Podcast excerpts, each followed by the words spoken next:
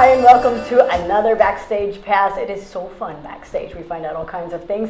And it's not backstage anywhere, it's backstage at the Boscov's Berks Jazz Fest. My name is Joe Painter. I want to thank the uh, Berks Arts Council for making this series possible. Jazz Fest is coming up, and if you're watching this in August, you missed it, but you know what's cool? It's coming up again next year. It happens every year in late spring here in Berks County. How are you doing, Gerald? I'm doing well, Joe. It's always you guys gonna mess that name up, didn't you? No, I have total confidence in you. I'm glad to be here. It's always fun talking to you. It's fun talking with you as well. Gerald Veasley is with us, and um, you are, I, am going to say, a perennial favorite. We mm. often have you back here because you have been over the years. Um, not only a staple with Jazz Fest in terms of all of that you do performing, but with coordinating educational programs and boot camps and things like that, kind of behind the scenes or mm-hmm. backstage. Mm-hmm. So I got to thinking about my, I think I know everything about Gerald, but I don't. Mm. I'm certain that I don't. And I got curious about your journey, mm. your music journey. Um, you started playing when you were a kid, right? Yep. And at what point did you say, I'm going to do this for a profession? Hmm. So I started playing at the age of 12. My dad bought me a bass for Christmas. Mm-hmm which was a miracle to me. I didn't know that we had money to buy basses and things like that. I would have asked for it a long time ago. And uh, I uh, played in the neighborhood, and it was great because um, I didn't necessarily grow up in a musical family, but a family that really loved music and mm-hmm. loved dance. And any old day was a, an excuse to have a party in the house. So as soon as I got my bass, uh, there were two things. Number one is I, I had to study so I had to take lessons and learn to read music. That was a requirement. And then the other thing I realized is that when you have an instrument, you can start a band. So even at the Did you do that? Yeah. Found other kids in the neighborhood. We rehearsed in the basement. Then when it got too loud for my basement, we go to another basement. Um, and I did that all through, you know, middle school and high school, and then went to college and decided to get serious about my life and put the bass away. Oh, and really? Yeah. I decided, when I say get serious, I never thought of it as a vocation. It's just something that I loved, you know. And uh, I was on a totally different, tr- total different track. I. Uh, what were you going to be? Well, so I went to University of Pennsylvania. I got two scholarships. One, the first one was to be an engineer. Mm. Yes, that was money that was not spent very wisely at all by the university. I can make a connection for you if you want me to, but I'll go with that. Go ahead. But, and, and, actually, I ended up in the political science department studying political science and, wow. and, philosophy. That was uh, I, I like that. And in my third year, my dad passed away unexpectedly, and uh, um, it was really a.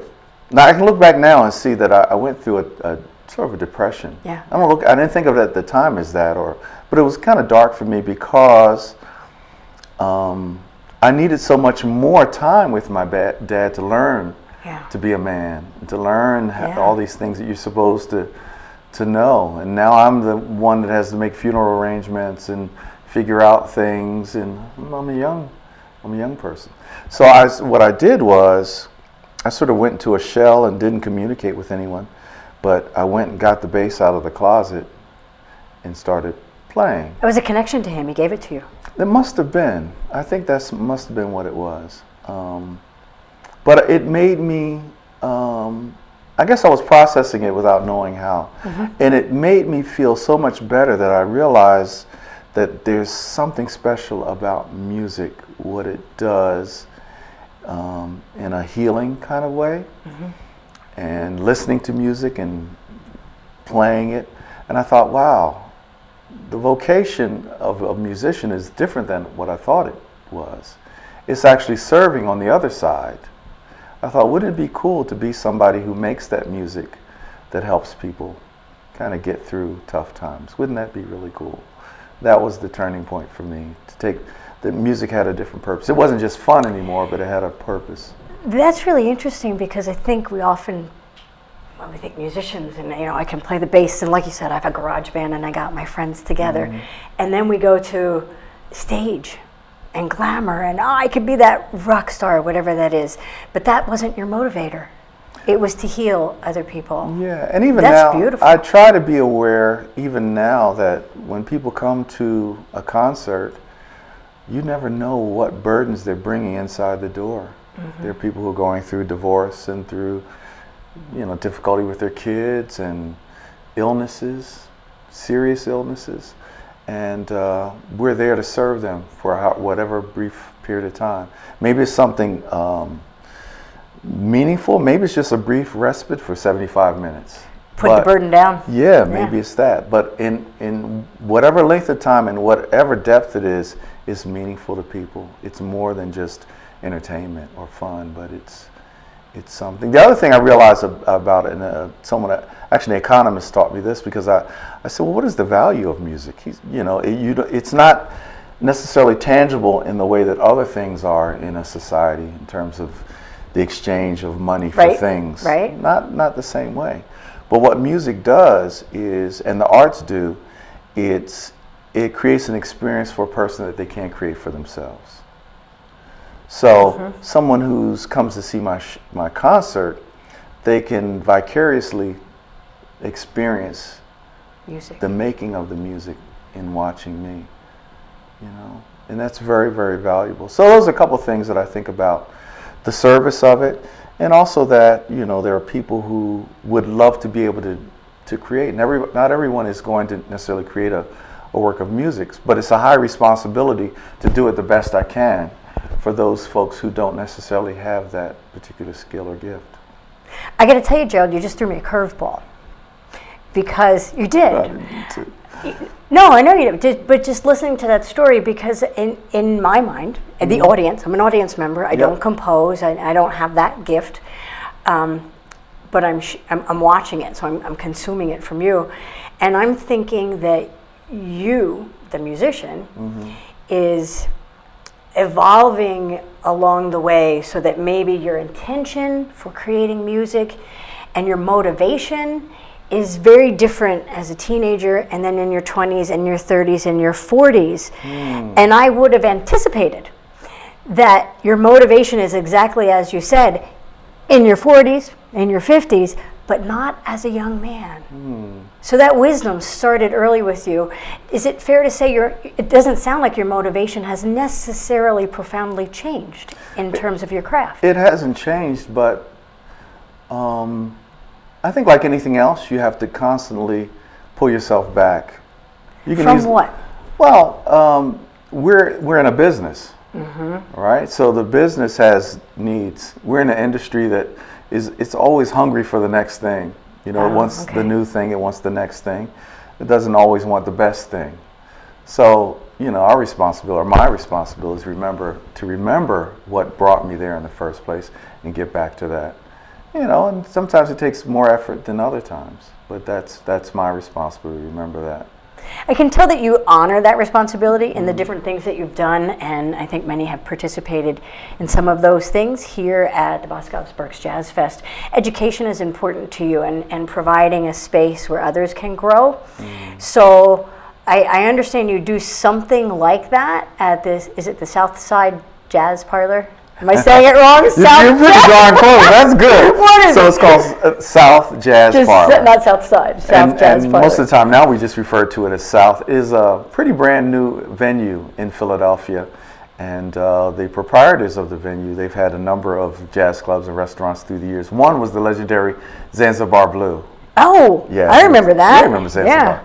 So this is their latest venture, and my wife and I, Roxanne, my lovely wife, uh, she and I produce this series that occurs every week. It's called the Unscripted Jazz Series, and uh, it happens typically on Thursdays and an occasional Thursday and Friday.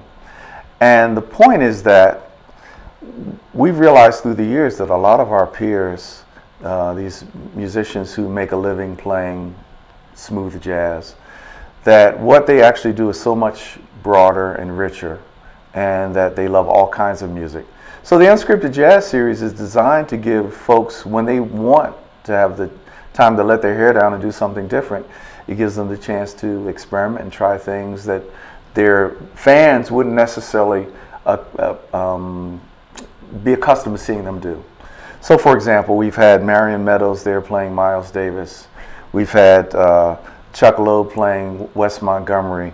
We've had, uh, uh, let's see, recently we had uh, Kim Waters playing tenor saxophone, playing John Coltrane.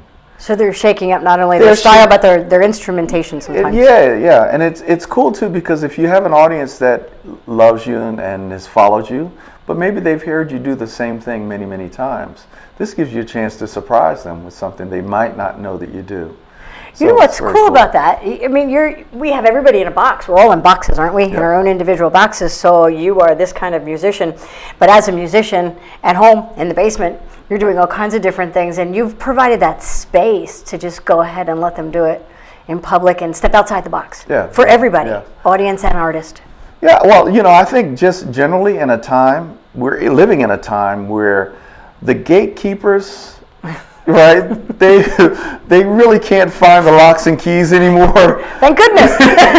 you know, where people really can give themselves permission to try all sorts of things. Yeah. You know, it's Yeah. like, uh, and and I think we need to seize those opportunities. So I've been fortunate enough to create just one opportunity to get, get let people try something different. And here's the cool thing: um, sometimes as an artist, you can your success can corner you Mm. to where you become afraid to try new things. Because it might not be successful. Right, but Yeah. we found that the audiences are just eager and excited and are trusting. And I think that's really Where is it? me. Where's the South Jazz Bar? And this is Thursday evenings? Yeah, Thursday. I gotta go. Yep, Where so is it? the, the um, website where you can find all the information is southrestaurant.net Okay. and it's located in downtown Philadelphia. And it's every Thursday night, stepping Every outside the Thursday box, yeah. and I, I got to have a look see at that. and I believe there's going to be kind of a mini South Jazz Parlor in the DoubleTree for Jazz Fest. That's very exciting. So for the first time, uh, we're using the Double Tree to create this kind of nightclub experience. There are going to be 13 major concerts at the Double Tree, and we're going to brand it as the South Jazz Parlor at Berks Jazz Fest. Got Dr. Lonnie Smith coming, got Pat Martino coming. Uh, and Chuck, I mean uh, Rick Braun, who we, we mentioned, Oh, he's is doing tribute. something different. He's going to perform the music of Chet Baker. Yeah. So It's a good show. It's a great show. Yeah. And are you stepping out of the box on stage at all this year, or you're just? Well, you know, I'm always out of the box. I know. Which one? so one of the hats that I wear during the Jazz Fest is also hosting the jam sessions. The Which is the jam. best out of the box It's fun ever. because yeah. you never know what's going to happen. You're never quite sure who's going to show up. It's always a lot of fun, and those happen on uh, both weekends during the festival. Um, it happens at midnight, and man, it's just you, you got to come. I know. You gotta come Don't out. go to bed. Go to the midnight jam. Go to the midnight it's jam. It's fun. We have we have food there. We have I'm to trying to- sleep in until one o'clock one of those afternoons so that I can. We stay have chocolate. Do you like chocolate? Oh, dark chocolate. Yes, we got in. it all.